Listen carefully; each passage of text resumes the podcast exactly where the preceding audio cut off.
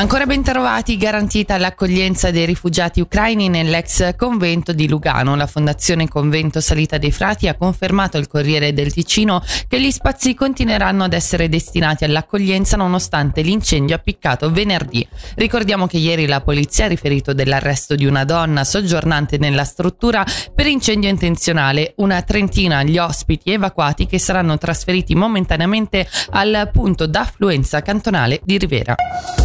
Introdurre una linea esclusiva per gli studenti dalla stazione di Lugano fino all'università e a Cornaredo. La proposta arriva attraverso un'interrogazione al municipio presentata da Giovanni Albertini, consigliere comunale di Ticino e Lavoro, dopo i dibattiti degli ultimi giorni sui bus cittadini.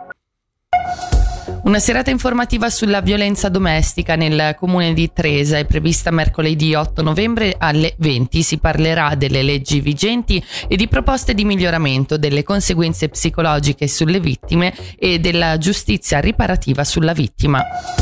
E ora lo sport con l'hockey, entrambe le ticinesi scenderanno sul ghiaccio questa sera. I bianconblu andranno a Losanna, mentre il Lugano ospiterà nella pista di casa lo Zugo, terzo in campionato. Per l'occasione abbiamo sentito Marco Zanetti, attaccante bianconero. Alla fine ne abbiamo vinte sei di fila, quindi penso che siamo davvero, davvero, davvero in forma, davvero contenti di, di quello che abbiamo fatto. Comunque non, non abbiamo iniziato benissimo, soprattutto io personalmente, però anzi, anche ci sono un po' di infortunati importanti, comunque stiamo prendendo noi tutti i giocatori un po' di fiducia e stiamo giocando meglio e stiamo facendo bene.